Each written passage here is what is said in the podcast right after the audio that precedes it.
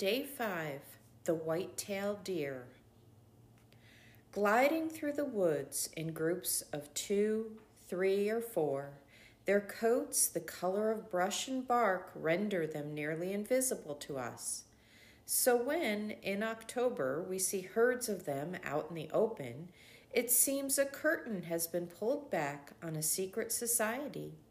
They know the cold is coming Banding together against predators, they forage widely in the fields before their food freezes or vanishes under the snow.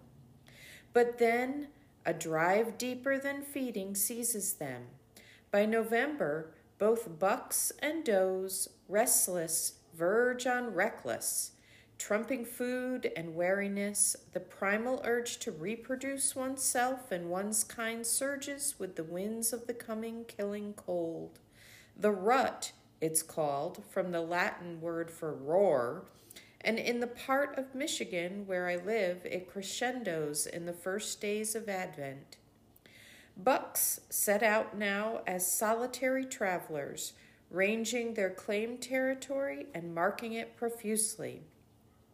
An area's strongest buck has won the right in early fall, sparring matches to mark most, advertising his virility. He rubs his antlers against soft bark saplings, though fence posts will do, and in the rubbing, glands on his forehead seep his distinctive scent onto the gouged wood. He paws the ground duff Too, clearing a circle in which he urinates, leaving his news. Then, on a slight branch at head height, he, he's chosen the place with an eye to this branch. He thrashes his antlers or bites to break the tip. Gently, eyes closed, he rubs the freshened end along the side of his face, back and forth across sensitive spots that coat the stem tip with his scent. He has created a multi-sensory surround. Coming to it, does recognize a mate that will give them strong fawns. They seek him, and he chastens them.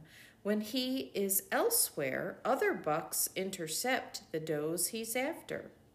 In the 24 hour window when a doe will mate, she and the buck of the moment enact a ritual of motion, touch, sound, and scent before coming together. The vigorous, elaborate dance engrosses white-tailed deer in early Advent. They rest briefly, eat little, move, move, move, driven to recreate themselves. Then it's over, and by the end of December, the more commanding cold reins in their roaring blood.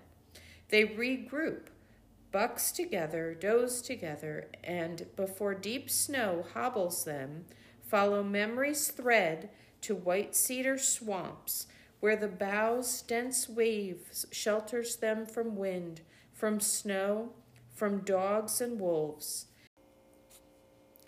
They have done with all their might what they can to continue themselves. Now they lie down together, sharing warmth, little more than their fat stores to feed them.